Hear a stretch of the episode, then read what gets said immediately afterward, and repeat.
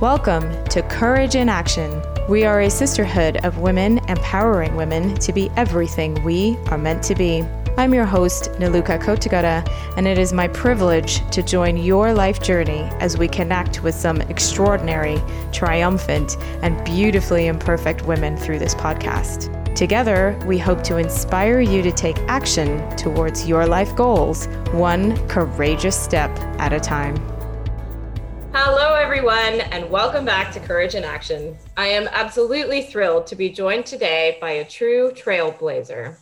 Christina Noel is a social entrepreneur, marketing strategist, business coach, and keynote speaker who specializes in helping mission driven organizations thrive.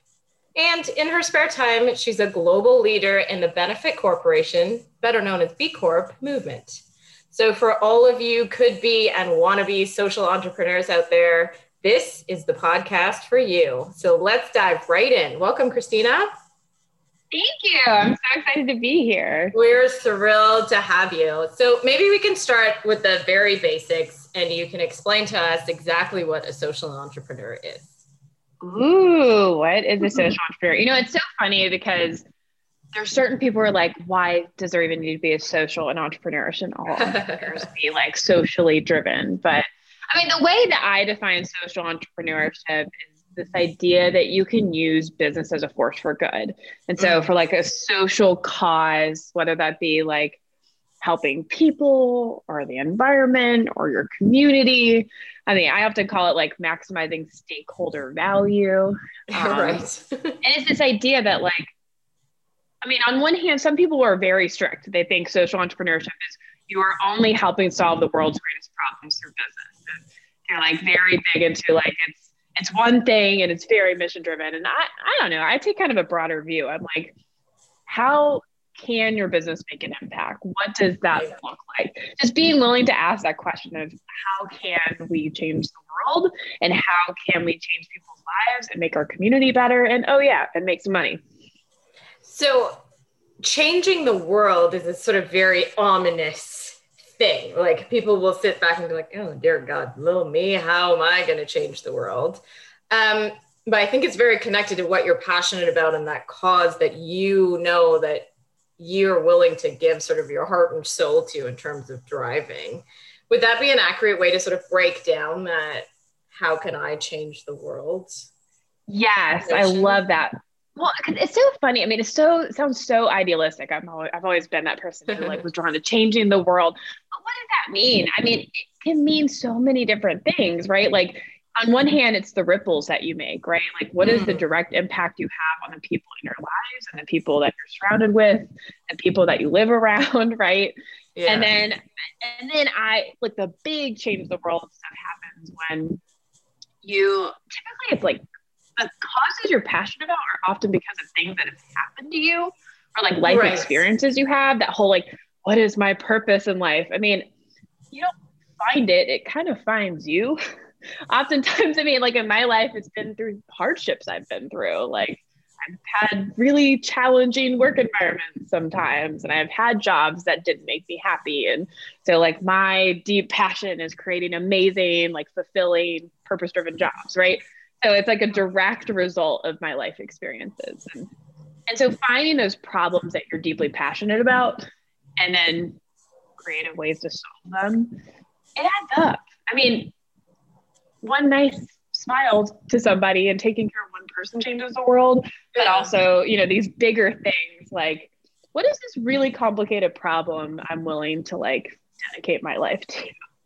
is the other way. It's like the broader, like longer term way.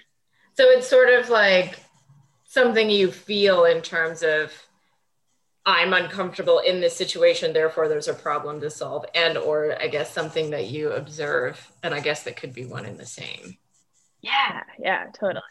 Okay. Yeah, and I mean, so sorry, go ahead. Seemed, oh, I was just gonna say, and I mean, it's been fascinating to hear how people like approach that because like for me, like I define, I'm like, well, what's the way I want to help solve that problem? So like I, I use my talents and skill sets in a specific way, using marketing and strategy to like grow businesses or help people quit their jobs so they can, you know, make their own great jobs. Mm-hmm. And then like I've also like inter- I've met a couple out of Taiwan that runs a company called Domi where they just hated the pollution problem and were like, nobody's going to solve this. I mean, if you, I mean, that's like arguably one that's of amazing. the largest issues in the world. And so, I mean, their company has just been like, they started planting trees and then they've created a product that will automatically turn off your appliances. And then they've written children's books, you know, and then they've lobbied. Wow. Right? So, and so they've taken this one massive thing and then broken it down into like simple, smaller solutions. I love that. So I, I love that they were able to take such a big problem and break it down into smaller pieces and that it's something they're so passionate about. But I wanted to circle back to something you said about, you know, your business can do more, create more. Um, and so maybe you can tell us a little bit about the B Corp movement and all of that uh, thinking and approach. Yes, I'd love to talk about that. Okay. So the B in B Corp stands for benefit. Yes. And the B Corp movement really started with a certification program. So B Corp certification. Mm-hmm. And so B Corp certification is to an entire business what USDA organic certification is to milk or fair trade certification is to coffee, except instead of getting like a product certified as good for the world, they actually certify company. And so, what does that? Oh, I love like? that analogy. Actually, that's yeah. yeah. Yeah, yeah. So, I mean, instead of like creating great products, we're like, why don't we create great businesses? And mm-hmm. then when they were setting out to do that, they looked at, okay, well, how do we measure this? So they that I mean, in many ways, they're how I, I mean, how they're big into maximizing stakeholder value. Right. So they create an assessment. Mm-hmm. They look at a company's social and environmental impact, including their governance structure like do you operate in an ethical way? Um, how do you take care of your employees? That's huge. Um, what other companies do you work with? So who are your suppliers right? Is your business's profit or like are your business's operations helping drive change by supporting other great businesses? Mm-hmm. and then also of course your community more broadly and the environment as well. And so there's a lot of famous B Corps, which is pretty cool. Um, some of my faves include, oh man, how do I even pick? Like Allbirds, Seventh Generation, Patagonia. Oh, yeah. mm. So obsessed with Patagonia. Isn't everybody though? Absolutely. My winter jacket's 100%. I know. I'm like, ah, I love my Patagonia. Yeah. Um, and beyond the certification program, it's also a global movement. So there's okay. nearly 4,000 certified B Corps across the globe. Also in both the United States, there's many states that actually have like a legislative forum called the Benefit Corporation. And like certain countries have that as a actual legal form. So instead of okay. like a C Corp or an S Corp, you can actually register as a benefit corporation, like legal oh, form. Cool. Which is pretty cool. And so yeah. it causes confusion. But the difference is there's a nonprofit behind the certification program and the state itself is behind the legal form. So it's, it's kind of crazy. Okay. Yeah. Yeah. And how did you get involved in all of it? Like, how did you get started in all of this social entrepreneur, B Corp, all of these things? What was your oh first? Oh my step? gosh. Well, I mean, there's kind of two ways. I mean, like, there's like the personal way, which is like, I was at a pivot point in my career and I was at a bar and a friend asked me like what would you do if you didn't have to worry about money? And I was like I love oh. that question. I asked my team that question. Yeah and I it's such a good question and nobody yeah. had ever asked me that. Like I never yeah. thought about that. I was like mm-hmm. oh I just want to help people. Like I knew the answer immediately. I was like if I was because it's a question that's really what would you do if you weren't afraid? Right? Like oh, of course you have to worry about money but if you didn't, what would you do if you weren't afraid? And I'm like, I would just have a career that's purpose driven and helps people. I still didn't know what that really meant. And so because of that though, like that day I was like, you know what? Screw it. Like I'm I'm going to commit to this. I don't know what that means, what this is, but yeah. it was somehow like making an impact and then being I don't know, it's just my personality. I was like, well, I need to transition. So I went and got my MBA and yeah. in doing research for my MBA program, that's where I like stumbled upon a TED talk by Jay Coen Gilbert. He's one of the co-founders of B Lab. And I was, and he started talking about this B Corp movement. I'm like, wait a minute, I don't have to go run a nonprofit. Like there's actually businesses that are changing the world. And I was like, well, yeah. that's cool. Like I want to learn more about that.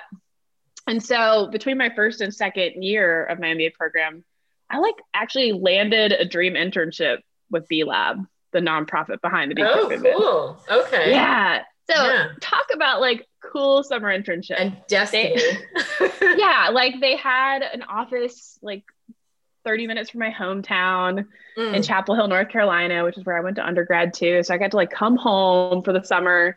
And then they paid us as MBA interns to go out and audit 10 different mission driven companies. Wow. And so they like audit the certification process is no joke. Like you have to get like yeah. 80 points out of one out of 200, which sounds easy. It's not. Yeah. I'm and sure. then they like rigorously audit your practices to confirm you're not lying. Yeah. And that's basically what we got what we got hired to do. So we got to go up and down the East Coast and like visit 10 different companies. And one of those was actually a uh, Ben and Jerry's, which was oh like life changing. I actually didn't know Ben and Jerry's is a B Corp. Really? They are, yeah. Oh, so cool. oh my gosh. Yeah. So uh, that day, I mean, changed my life. Like in many ways, that day was huge for me because we got to go to Burlington, Vermont, which if you've never been there, it's beautiful. It's like this great college town. Yeah. And to see the impact that this one company has had on that community, like everything that they source locally, they source locally you know they bring in tourism they mm. take care of their employees like and i mean they've just shifted the economy right? Like they create great jobs and it's about so much more than the ice cream. And i mean plus they're such a cool brand too right? Like they're a great advocacy brand. And i was like if this one company can make that much of an impact like this movement is huge you know? And i was mm-hmm. like I'm, I'm in. Like business as a force for good i'm like i'm committed I'm, I'm bought in.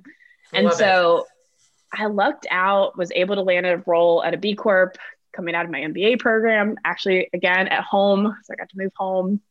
Nice. And then I've been involved ever since. Like now I own my own B Corp, which is really fun. That's pretty phenomenal. And I love the way you phrased how that all started with that question around what would you do if you didn't have to worry about money being the core of that question is what would you do if you were not afraid? Yep. And I think that is just something profound that our listeners should really ask themselves. um, I mean, um, it, it's the ultimate question, and it ties really closely to.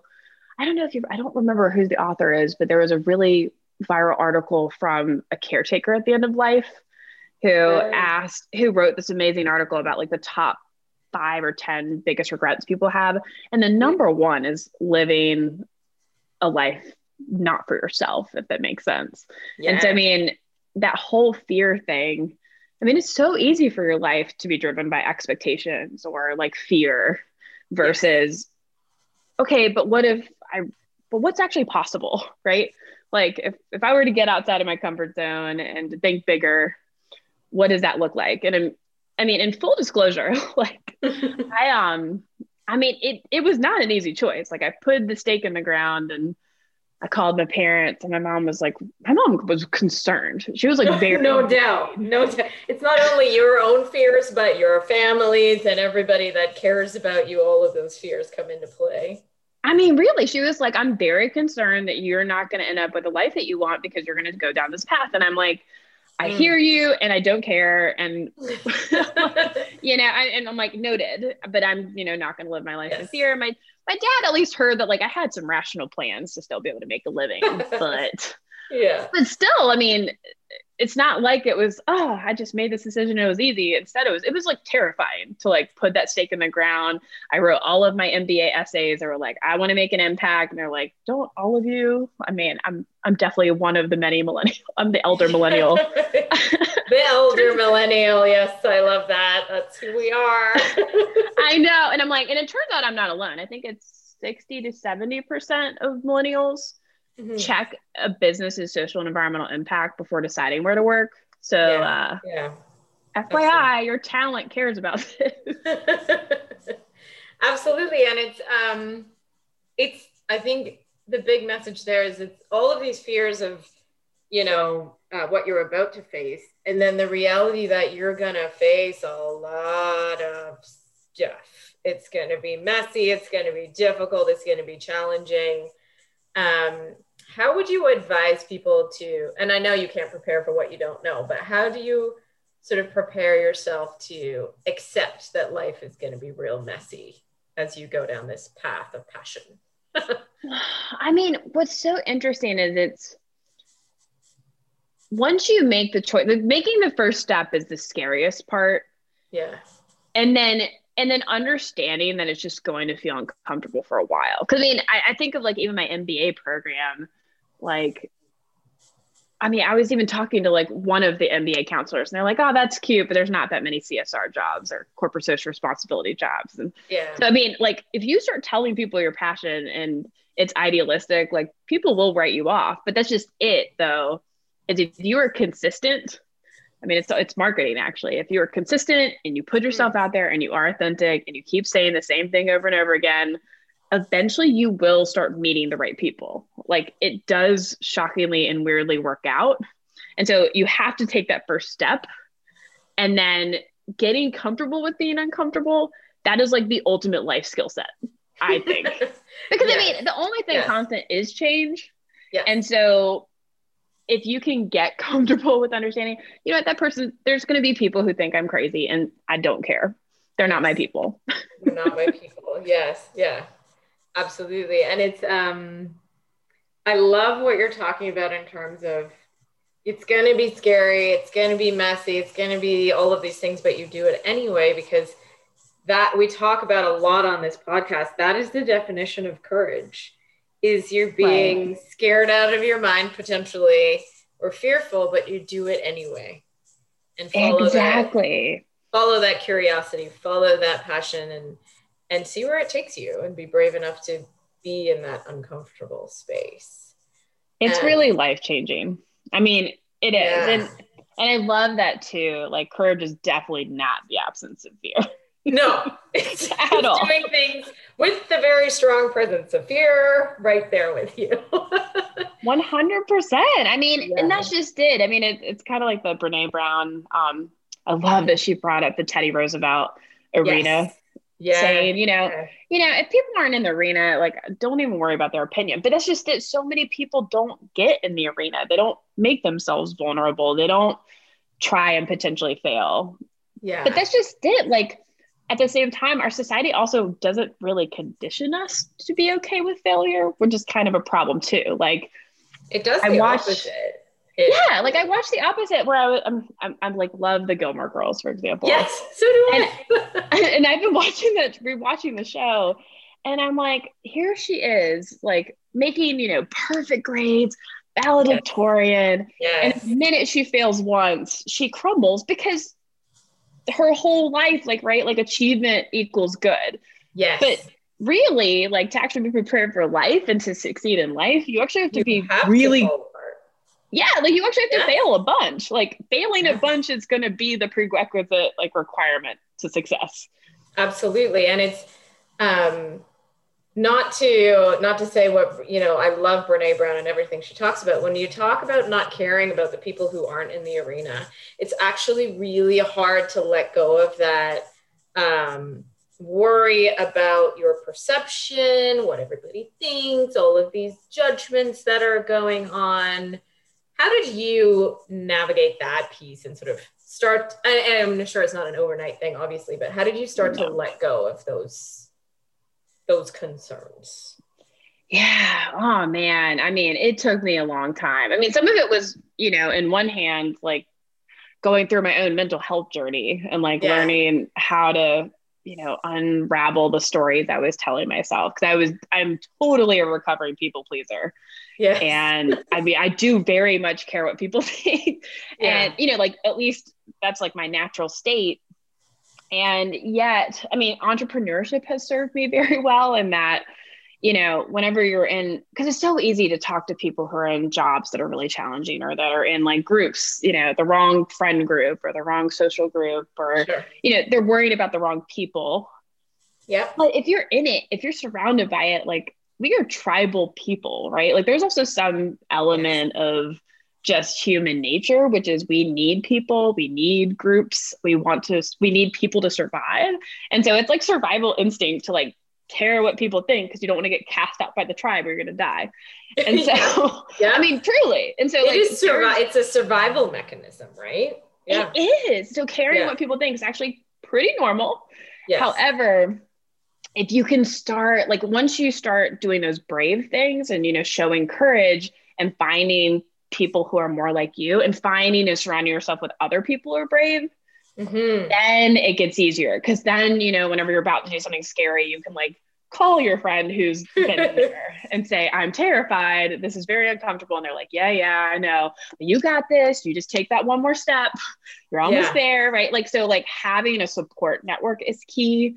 And then being able, I mean, this is where entrepreneurship is especially amazing, is I'm able to surround myself people every day and clients that I work with who are right like amazing people mm, and yeah and you know i'm not afraid of I mean, they, they pay me to be authentic and be honest with them. so, you know, and, and then worst case, like I have multiple clients. So it's if one, if one fires me because they didn't like what I said, okay, you know, I, mm. no problem. Right. Like my business will survive. It's not the end of the world. And, and I, at the end of every day, I get to go home and I'm not surrounded by like culture, like this deep culture. Instead, I've, I'm creating my own company's culture. And my culture is very conducive to you know authentic authenticity and support. And I mean, when we have crucial conversations, it's not the end of the world, you know. Yeah, like yeah, and and you're able to have those difficult conversations and and still be a team at the end of the day on all of these things because, you know, what I heard you say there is is what you talk about in terms of the organizations that you help that you're mission driven so right. yeah, a client doesn't like you or somebody doesn't get what you're doing, onwards they go because they don't fit the mission. Exactly. Yeah, and um, and we probably don't fit theirs, right? Like if we're not right. the right fit, right. then we're wasting. We're like we don't want to work with people who we can't help. We have better uses of our time, and also like vice versa, right? Like yeah, we want them to succeed, and if we're not the right fit, then we're not the right fit. It's fine. I think that's very powerful also that like understanding where you fit and where you don't because we don't all fit everywhere and you know letting go of that people pleasing piece where you want to please everyone um, and it comes down to I think the conversation around the ability to say no to things or people. Oh yes, you've hit on a deep passion of mine. Like yes. no, I mean I have really really struggled with it like in the past. I mean hated saying no. I actually have a blog post that I wrote maybe like a year and a half ago. That's how to politely say no. Politely and, I mean, say I, no. Okay. how to like, or how to like, you know, respectfully. Yeah, yeah. Yeah. And it's, yeah. And, and don't, don't get me wrong. It is not just mine. It's like an amalgamation of like multiple people's advice, but sure. it's something to the extent of like, at the moment, I am currently at capacity with the commitments I've made to my clients and my family. And then I have very nice, very eloquent, very well articulated. I love it. yeah. And then it's like a choose your own adventure. I'm like, do I just say, I'm so sorry, but here's a resource? Or do I say, hey, circle back in a few months? I'd really love to connect. Yeah. Um, but I use like I, I get to times where I'm like, oh, I'd really like to help this person, but I really don't have time. I use that all the time. Like I will go back and find that template and be like, you know, you need to say no. Because I have made the mistake so many times throughout my life to saying yes to too many things yes. and then burning myself out, which mm-hmm. is, and that's when you let people down, is when you say yes when you really wanted to say no. And then you exhaust yourself because you signed up for something that's going to really suck your energy out. Yeah. and, and you know also you're kind of doing them a disservice because you're you're lying right like you're saying yes when you meant no, no. and you're doing something yeah, out of obligation it, it is actually and when you look at it as like okay i'm lying to this you're lying to the person you're lying to yourself too right the day right like you're being dishonest with yourself and that that almost spiral that you talked about like that's when you start to let people down it's when you've taken on too much and then you're letting them down which makes you feel bad you let yourself down and then you try to do more and more and more and then it just spirals out of control It uh, does. And and it could take a huge toll on your health, which I have been there. I mean, oh. part of my leap in entrepreneurship, by the time I left and started my company, I mean, I was so burned out. Mm-hmm. I was starting to have like autoimmune like symptoms. I mean, I, we've never diagnosed me with an official autoimmune disease, but right. You know, and, and what's crazy is I now hear that all the time. Like when I talk about this was my journey and this is what happened. Yeah. I meet overachievers all the time. Same deal. They work themselves into an autoimmune disease. And I'm just now I like try to talk about it. I'm like, don't do that. Don't just do that to your body. Yeah. Yeah. Yeah. Like it takes years to heal that and you're still never quite the same. And I mean, I'm fine. Mm. It's not a sad story but I'm like, your health is everything. And you only understand that when you lose it.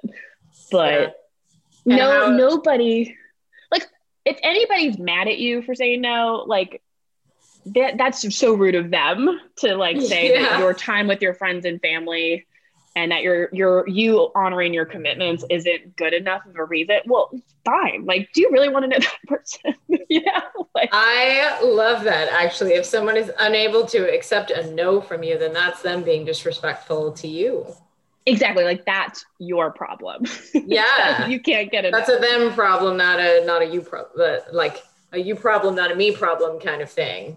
100% and when you start realizing that you're like oh, oh. it's it's actually them. it's not me, right? Like, yeah, I've politely said no, and if they disrespect that, then you know, shame on them. and yeah. you hold your ground, like, because being a pushover. Oh, here, there's a deeper like side to it too. It wasn't until I was in my MBA program where I did a leadership program and I got 360 degree feedback and up until mm. that point, I was like, I'm a people, like I'm like I'm great with people. This is this isn't bad, right? Like I I create yeah. like a community. Yeah. And then I got my feedback back, and it was a hard dose of reality. Like basically, people were saying, yes, Christina is a people pleaser, and what that means is we don't feel that she's strategic, and that she like you know what I mean. Like there there are negative consequences to that. You're not being yes. strategic. You're not yeah. taking your full leadership role. Like you're not meeting up to your full potential because you're trying to just keep the peace. Like that's you're, not you. That's not you making all of your effort and energy on keeping everybody happy. Exactly. the wrong place exactly. to focus it. Yeah. Yeah. No. laughing because I'm like, oh, I know that pain. I felt that I know. I was like, oh, it really is not a good thing. Okay, now I understand that I yeah. want to be perceived as a people pleaser, but not even just perceived. I just you're not happy. Like when you say no to things, it's uncomfortable for a moment. But I mean, I've actually gotten to where I'm like, oh, I said no, and I'm, I feel great about that. Feel great about it, yeah, because it's you're no longer doing a disservice to yourself, which does a disservice to everybody else. Exactly, and then cool when a cool opportunity comes up, you because you said to, no, yeah, then you yeah. can do it. You have the capacity you, to do it. Yeah. Yeah. Cause it, it's almost like you can get to a place where if it's not a hell yes, it's a no. But then like those hell yes opportunities come up and you're like, yeah. Yeah. I'm positioned, yeah, I'm positioned to say yeah. Fired up. I'm ready to go. Um, and you know, just kind of circling back to those people because there will be people who criticize there will be people who get angry with you for saying no but sometimes it's better to remove these people than to keep them around and try to please like it's just a a sign almost that like you know what? Maybe you and i are not meant to be. Thank you. Wish you all the best. Goodbye. Yes yes yes. And like related to that um at one point recently, I interviewed a woman who's interviewed more than 50 women who've changed the world. And I asked, I was like, what was the biggest takeaway from that, you know, exercise? Yeah. And and her answer was the number one thing that came up again and again and again was not trusting your intuition. Mm. And anytime I've had someone who is uncomfortable with a no or uncomfortable with boundaries that I put in, my intuition is always like red flags have gone off. And right. and now like I've learned, I'm like, nope, this is going to be really uncomfortable, but we're going to break up before before it even starts. yeah. Because it's yeah. relationships, right? Like It is, yes. Business is relationships. I mean, whether you're employed by someone or you're building a business, and if someone isn't comfortable with you setting boundaries, well, you're probably not going to make them happy ever. And also, you're not going to be happy working with them, right? Like, you're just not the right fit. Yeah. And it, you know, as they say, it's like some people are meant to stay in your lives for a moment. You learn what you need to learn from them and you let them go a short time, a long time. There are songs about it. There are all these things like all these different people are going to come and interact with you on your life journey and your path. And it's your choice whether they continue that walk with you or not. Exactly. Like you have so much more control than you think you do. Mm. Like, because that's another thing like anytime i've really struggled in life it's when i like felt helpless like i felt trapped in a role yes. or like i wasn't sure what was next. And the reality is if, if things aren't going well at work go start start applying immediately. You 100% have control to go and work on getting another job right? Like yeah. if if someone is toxic in your life you have the ability to cool that friendship or you know yeah. Basically put in boundaries like and once you realize that and start exercising and again getting comfortable with the uncomfortable it's it's a game changer. It's just like oh wow like look at all the time i have when i'm not stressed out about things that are irrelevant. Yeah. Yeah. And it, you know i was just talking to someone earlier about um you know she had applied for a job and she didn't get it. And i said you know um you learn almost as much from the jobs that you do get and you learn something really important about the ones that you don't because you know as you were talking about earlier like oh i didn't get it i wasn't good enough for that job i'm like eh, it wasn't the right fit for you. It wasn't exactly. it wasn't meant for you it was meant for someone else so like w- start looking for where your right fit is and not where you fit Exactly. Or trying to make yourself fit into something, if that makes sense. Because uh, I love that. If you, I mean, we spend more time at work than we do with our friends and family. Like mm, at yeah. the end of the day, if you can't be your authentic self, and I mean, if you're just, if you, if they don't perceive you as the ultimate right fit, right? Like you're already yeah. starting off on the wrong foot. And then yeah. also, if you and your special skill sets and talents and your personality, like you're not the right fit for that culture, like you don't want to be there. right. It's not going to be right a good experience. exactly. And I mean, and you spend so much time in a job. And, and, and, it's hard though, because oftentimes people start looking for a job when things are already bad. Yeah. And it can really, it really can take a long time to transition. Yes. Because it is that fit problem. But so many people take that rejection personally, like, oh, it's something wrong mm. with me. And it's like, yes. there's nothing wrong with you. It's just you were the right one. I love what you said. You're not the right fit. And that's yeah. totally okay. That's not personal. And that fit goes both ways. You're not the right exactly. fit. They're not the right fit for you. So yeah.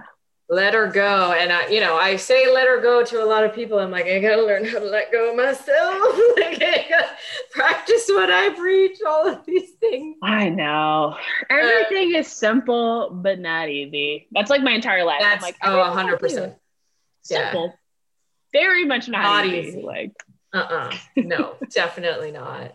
Um, and when we're, you know, in that, like we're talking about jobs and career, like creating an environment where um, people can find really meaningful work. And like, mm. how do you look for that job that's, you know, those purpose driven jobs? Um, what does Ooh. that that mean to you, and how do you how do you bring that to life? Yeah. Well, I mean, first off, you have to decide what that means for you. Right. And I mean, I think it starts with like number one, exploring what does success mean to you and mm. know that that can change. So, like, I, at one point, I interviewed this amazing graphic designer. She's, she has a podcast, one part podcast. Her name's Jessica Renan. And and she was like, you know what? First off, like you need to know your definition of success. Cause she had gone and gotten a job. And I was like, wow, you got a job at a B Corp. She's like, yeah, I don't really care about that. She's like, I just been a graphic designer for eight or nine years. And she was like, I just want to know I'm going to have a steady income right now. and it's a good brand and I feel totally good about fair. it. And I was like, yeah. you know, and I'm like, that is freaking awesome. Cause she's totally a change maker. She was so humble. She didn't identify as such, but Yeah. I love that, right? Like if you are at a place in your life that you you can define success that way, that's totally okay. Yeah. Um, like changing, you know, finding purpose in your career is a journey. And so like if it can't be at work, maybe it's outside of work and you start right. working towards like having more purpose just in your life, not necessarily mm-hmm. your career. I mean, I volunteered for years and years and years and years. Yeah. you know, a lot of my like a lot of my experience was gained just through volunteerism alone. And then over time, you know, where do you find these purpose driven roles? Well, then you also have to look at like what are the causes you actually care about because I like, for example, I love sustainability and clean, clean energy, but that is for some reason like I'm just so much more drawn to people. People, okay. like, yeah. yeah. like different people are going to identify with different causes just yes. naturally. Don't get me wrong. I know that like there are no people on a planet that does not exist. like, yes. I, I do everything I can to support my environmentalist friends, but yes. Like the, the problems that fascinate me are typically people related. That's just what I'm curious about. And yeah. so figuring out what you are good at and what interests you, then what are your skill sets? So like in my case, strategy and marketing. Like I've yes. known that since my MBA program. I'm like a mix of like right brain, left brain. Yes. Like yes. creative, but strategy. Uh, like that's my happy place. And so the sooner you, like the better you can articulate, I want, I mean, it's so funny. I, I literally at the end of my MBA program was emailing people. Do you have a marketing and strategy role? I wanted to work in marketing and strategy at a mission driven organization with less than 120 people. Like it was very specific. I love it. So you wanted to like you wanted the small startup, small organization, very specific mission, very specific role. I think that's great that you had that. Because so that's where I mind. fit. Yeah. Yeah. And so yeah. the more specific you can get at the kind of work you're great at, mm-hmm. then you're teed up for success, right? And then that builds confidence. And then finding the right company is then the next kind of key part. Right. So it's finding the right culture, finding the right mission, and or eventually doing what I did, which is just building your Build building your, your dream company. yeah, yeah, that's amazing. So you actually have two organizations, not one. Um, so tell me how you got there and how you became a founder. oh man. Well, it's kind of two. They're still all Noel and Co. So we have like the parent okay business but yeah. they, they do we do the same things but we serve businesses at a different phase or like we serve like a slightly different customer so like okay i have noel and co which is my marketing and strategy consultancy often when i talk about like i'm obsessed with how do you make money and have purpose and I so our sustainable business model is working with mission driven organizations that have product market fit. So like they're already making money, they're doing okay. pretty well. Like they, yep. they, they've got like some established credibility or you know some success and either they're really on a fast pace of growth and need to transition their brand or their mm-hmm. marketing strategy mm-hmm. or they just need a refresh like they, they've they've changed and evolved and they need to grow up and so yeah. like for example i mean i've worked with a fast growing startup that had one product for nonprofits and then now all of a sudden had two. And so yeah. like that changed like their identity of a company. So they needed a whole new marketing strategy and brand positioning and value proposition and right yeah. like it's they were already making money, but they they needed to grow up and how they talked about themselves. And um, then there's another like nonprofit that they've grown rapidly because of a type of loan that they offer, but they've never actually had time to do like proper marketing. And so they were like, okay, okay. it's time for us to have a marketing function now. what do we do? Right. Like, so they're organizations with resources. Yeah. But I'm also deeply passionate about early stage founders. And so, okay. because of that, I created a program called I mean, I, am not sure if I'm allowed to cuss, but figure your shit out.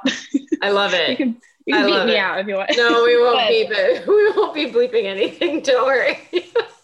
I yeah, figure. That's so honest. Figure shit out is how startup entrepreneurs at the very beginning. That's how you feel. You're like, oh God, how am I gonna do this?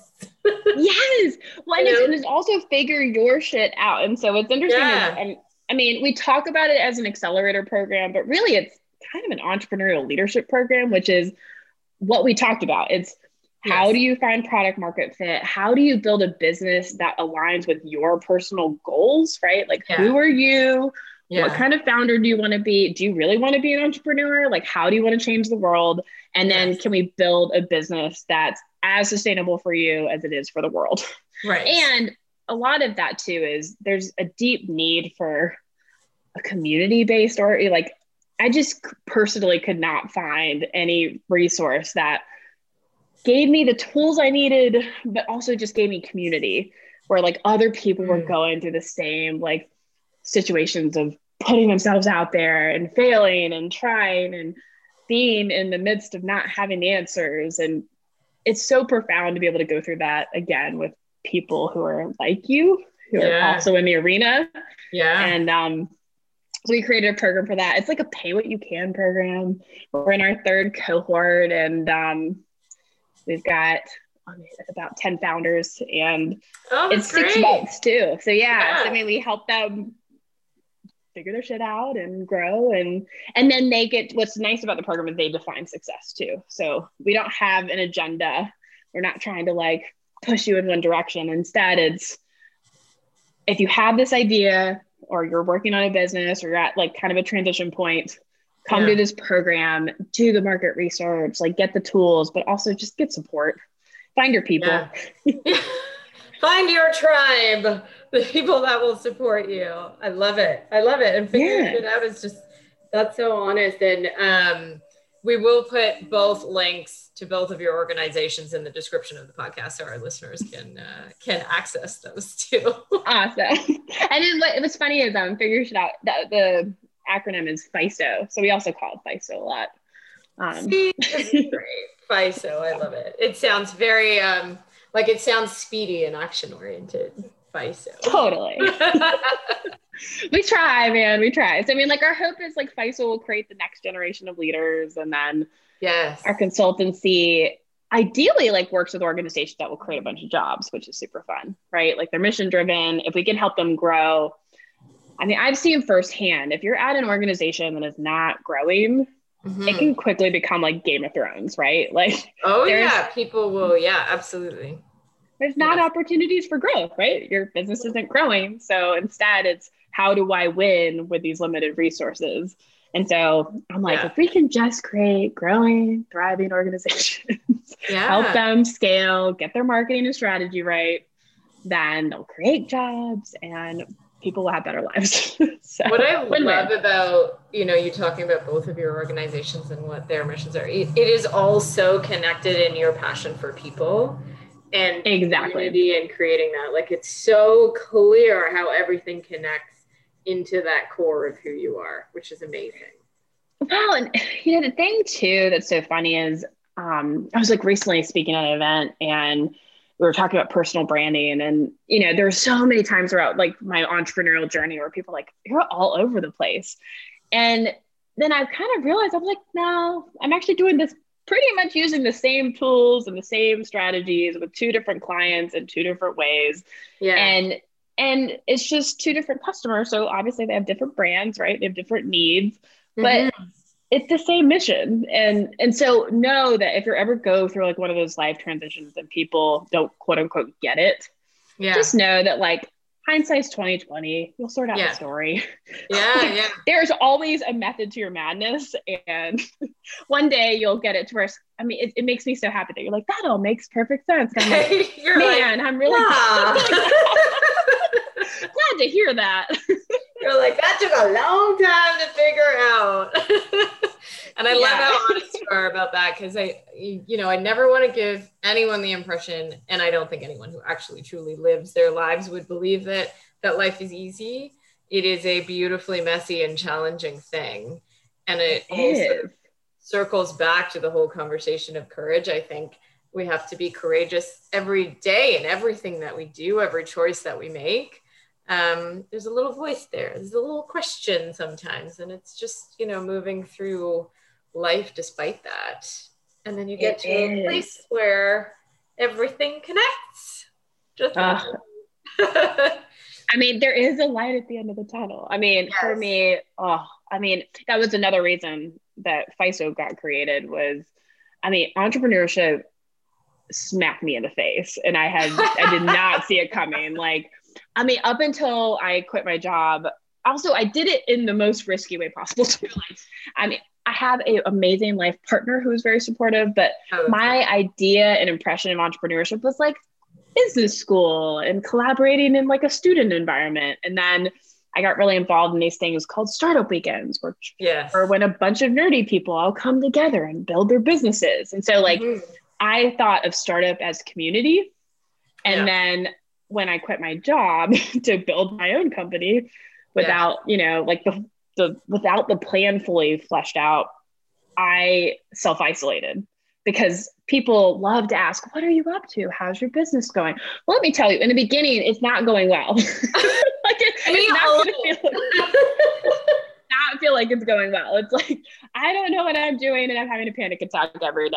And oh, so I isolated and that is not healthy, right? Like it was yeah. isolating. I was terrified all the time. Like it was so stressful and painful. Mm-hmm. And I mm. didn't, I mean, I slowly found my community. It took about like six to eight months, but I yeah. suffered deeply during that time. Yeah. Like, yeah. No, people shouldn't have to do that, right? It shouldn't have to be suffering. Like if you're surrounded by people who are going through it too, you're going to realize very quickly, like everyone feels this way. Everyone's yeah. uncomfortable. Everyone fails. Like, and then then we can normalize it and make it kind of fun. I think that's the key is that normalizing feeling and that feeling that you're not alone. And 100%. I think this whole, you know, COVID scenario and, and you know, like you were like, I isolated. I'm like, oh, you were isolating before COVID. Okay. I know. I- we're sort of really forced into it now. And um, it can be hard to meet, like, you know, before you could go out to these groups and you could go out to social events and you could go out to these, you know, spaces and places and conferences and events and, you know, things where where your peoples and your tribe would be given that we are now in this sort of lockdown scenario in, in different different stages and scenarios across the country in Canada and definitely very different globally. Um, how would you suggest people go about sort of finding their community, their tribe online in this sort of Ooh. Hmm. I'm like, that's a tough one. Yeah.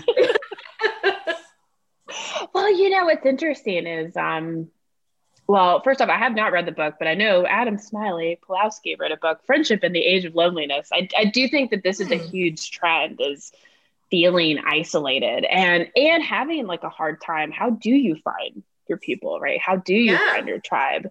And, and, not getting discouraged when you, you know, the first time you go out, it's not going to work out. Second time you go out, it doesn't work out. It doesn't work out. Be like, how do you not get discouraged when that happens? Yeah, because I mean, entrepreneurship is great because you all end up you, you do end up finding people are like yeah i mean you like you're on the same page pretty quickly like with yeah. being a founder especially if you're at a similar phase but for me i mean thankfully i joined i don't know if you've ever heard of Ellevate they're certified b corp they okay. have a great they have a ton of events online around women's leadership and they have hmm. squads, which I found very helpful. Oh, I um, like that squad during COVID. Yeah, so they'll like pair you into groups for like a period of maybe it might be 90 days where you meet like six to eight times over lunch and okay. uh, or over like very like strategic times and network and or just like get to know this like small squad of women. That was fantastic over COVID. That. I love squad. I know. And then volunteering, I mean, I know that's tricky because it depends on like if you can find community organizations like in my community of Raleigh, North Carolina, like I know there's a really active young professionals organization with the chamber or um, a lot of my communities come from volunteering for things like randomly okay. just looking for are there big events or are there community organizations um, like for example there's creative mornings. It's like a once a month event that um, right now is digital but used to be in person. And that's where i found a lot of my people um, when i quit my job. And so i mean a lot of it's just looking like signing up to local newsletters and then right. figuring out like where are those spaces that gather people? Like are there co-working spaces? Are there like organizations that speak to you? And then also looking even at your profession like I know for designers, there's like the AIGA. I don't even know what that stands for, but it's, it's, it's for the designers. They all okay. hang out, and we have a really cool one locally. Yeah. I mean, that's so, another like because it's it's your tribe. It's like you've got to find like where are people who can relate to your life experience. You know, it, it just depends, but it is hard. Like I do remember being like leaving college and being like, how do you make friends? Like I had no friends and when I when I like left my hometown oh. of like North Carolina and I moved to Atlanta for a job. Oh, new place. And, yeah, yeah. Yeah, in December, had no friends for like six months. It was bad because of this, right? It is hard to make friends and build your network. So but it's kind of funny that you say that. Like that physical move is almost mm-hmm. like the same as this move in your life, and people aren't going to understand it. You're moving away from from their area and their space. So you do have to make new, you know, friends and, you know, reconnect with people in a different or connect with people in a different way. So it's it's oh, you've nailed it. And and those moves are so personally vulnerable. Cause that I mean that's the one thing I've realized yeah. is actually there's so much similar with changing like and becoming an entrepreneur. There's actually a ton of parallels to changing jobs or like changing your career because you're trying to shift your trajectory or trying to like evolve. Yeah. And that is terrifying. Like, and oftentimes you're also in that process becoming more of your true self. Yeah. And in doing that, there's terror, like natural terror of like being rejected. And just know, like, remember, it's kind of like what we talked about earlier. It's like, it's not personal. like, you've got to yeah. just embrace who you are and know that it's vulnerable and it's going to feel weird but in time you will you will find your people. It will happen. Like but have some courage and do it anyway. And it that exactly. is, that is courage in action honestly. That's that's what it comes down to. And you know i as i think about it it all circles back to that very first question about what would you do with your life if you weren't afraid? Mm-hmm and that's it's fundamental. And it because and, and the more you learn to acknowledge like what does fear feel like? Okay i'm mm-hmm. terrified. This is yeah. very uncomfortable. And then learning to feel like okay i i hear you i see you. These are the things that like can help you get past it whether it's just ignore it acknowledge it and ignore or is it call for help? Or yeah. is it just take like what is the one step you can take to like try to get past it? And because as you find people like i mean other people in many ways have given me courage like to go out and i mean for example i think of um, jess ekstrom she founded Headbands of Hope and um, i know she has this program called mic drop workshop for speakers but one oh. thing i've oh. heard her say is um, she's like you want to be a keynote speaker you go on your linkedin and you put it on your profile you're just a keynote speaker like put it on your profile you're a keynote speaker when you say you are right like oh. there's so oh. many people who like want to be an author, but they're terrified to call themselves an author. Call yourself like, you know, like own that you're going to be an author because you plan on it and start writing, right? Like just start yeah. writing. Yeah. You know, don't don't mess around or be worried about, you know, not being an imposter. Like just do it because you will get there, right? Like, but you have to put the stake in the ground. it's interesting because it's like everyone's like, oh, how do I live, you know, the life I'm meant to lead and I want to be this and I want to be that and how do I do that? And it's almost like just be that. Yeah. What's just the first start. step? Yeah, just start. and that's, you know, that's kind of profound, I'm sure, for a lot of people. Just start. It is. Well, it's, it's scary and yeah. it's hard. I mean, it, it, and that's just it, like committing to those hard steps. Like, committing to, I mean, one thing we talk about a lot in the FISO Accelerator is market research. Like you have to go talk to your customers. Like you have to go yes. put yourself in uncomfortable situations. So many people, I mean, I, I joke, it's like nobody really wants to eat their vegetables, but like the way you become successful is you eat your vegetables. like, got yeah. to eat your vegetables. Yeah. And, and and if you can do that, like that's how you those tiny, tiny uncomfortable steps like add up to you having grit and becoming an amazing leader and mm-hmm. you know you being resilient and then like you get to like live up to your full potential and the world needs uh, you to do that exactly it the world needs you to do that and that's where you'll feel true joy in your own life and figuring out what makes you happy, what drives satisfaction for you, what does success look like for you. That's how you that's how you do it, just by being you. Seems 100%. Oh, that's so beautiful. So simple, but not easy, but becomes easy eventually. and it does. And also know that it's not the accomplishments. Like that, no. that, that was a accolades and accomplishments. Yeah. It's yeah. not that. I mean, yes, those are cool temporarily, but I mean, one of the rarely is the key thing there. It's but it's so, so temporary. Fleeting. Yes. It is. Like one of the most unhappy times in my life was when I got like a B Corp award. And it was such this weird dissonance where I was like, I was like engaged. I just got engaged and I won this like MVP award of a global mm. movement. Mm. And I'm like, this is so cool. And at the same time, like, I was not doing well. I was not happy at work. Like, wow. I was in a weird life transition. And, and so it's just so funny that, like, it's not accomplishments that make you happy. It is 100% like, what is your life?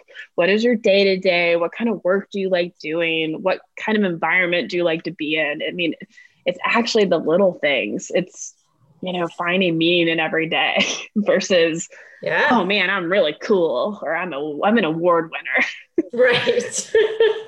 yeah. that is um, highly anticlimactic experience it will be if that's if that's how you're the only way that you're defining success. Absolutely. Exactly. Absolutely. Well, this has been an incredible conversation. It's tremendous life lessons for our listeners. Is there any other words of wisdom that you would like to share before we wrap up? Uh, oh man. you know what? I feel like this this is there's one thing we haven't talked about that's similar okay. to kind of what we had on earlier, which is I really one thing I've been embracing a lot this year is I love this idea of pursuing recognition for being respected versus being liked. So it's very Ooh, similar to our conversation. Yeah. yeah, I heard that from Donald Miller and he was like, Yeah, true leaders are worried about being respected versus liked. And I was like, That is profound because, in many ways, I've never thought about that. I'm like, is this a decision that someone would respect, or maybe even not? But but at least like I respect that I did that. I respect yeah. myself. Yeah. Versus, did I do something someone didn't like? Oh well, you know, like I'd rather be the leader that's respected that's making you know strategic decisions versus yeah the leader to that's me, worried that about what people ties, care. That almost ties back to the people pleasing. Like that's yeah, letting go of the people pleasing to the next level is to to be and act in a way where you will be respected, and it doesn't matter if it's liked. Yeah, is what what really makes makes the difference. Totally, and especially as a woman, that feels like the right lens to adopt and also it feels really empowering like i don't care if you like me but i hope you'll respect why i made this decision. Yeah and i think if we act respectfully um and with with authority and respectfully i think women as 100% women struggle with that right? Like we are taught from a and this is a massive generalization but we are taught from a very early age that you have to be nice you have to be polite you have to make everybody happy you got to take care of everybody. And so undoing those stories and that script for women um, i think and not that you know men go through it as well i am sure but as a general populace uh, i think women struggle with that much more and it does feel so empowering when you're able to let that go Exactly. And it doesn't mean that you have a past to be like a jerk or I mean it means no, being respectful. No, no. Yeah. you know, it's it's respectful, right? Like if you want to be respected, you are respectful yes. and you just own who you are and your power. And I love the word, I mean your authority. Yeah. And it, you actually can't be respectful and be like blatantly rude or demeaning of anybody at the same time. Like respectful right means that you are um, treating that other person there's no other word for it. I'm like what's the word? With respect. Like that's yeah. the way to describe it. So um yeah so you, you won't be being rude. You won't be being dismissive.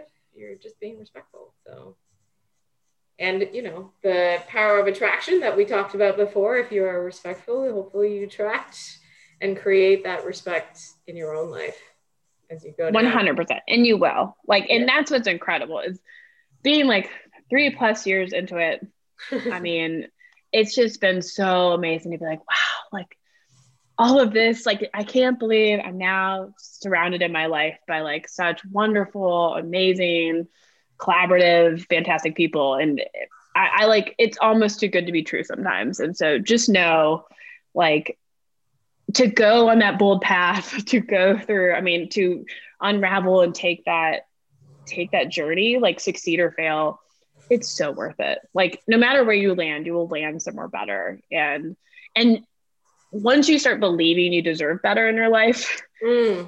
it will show up. I mean, yes. it, it when you start holding other people to a higher standard, like that is a standard that you will eventually get in your life, which is just amazing. That is spectacular. I think you have been an inspiration to me. You've definitely been an inspiration to a lot of our listeners. And I, you know, I think back to my intro of you. You certainly are a trail trailblazer, and uh, you know, thank you. Just thank you so much for sharing all of your wisdom and your journey. Um, it truly is an inspiration for us. So no, no, likewise. Thank you for creating this show and for having me. Amazing. Thank you so much.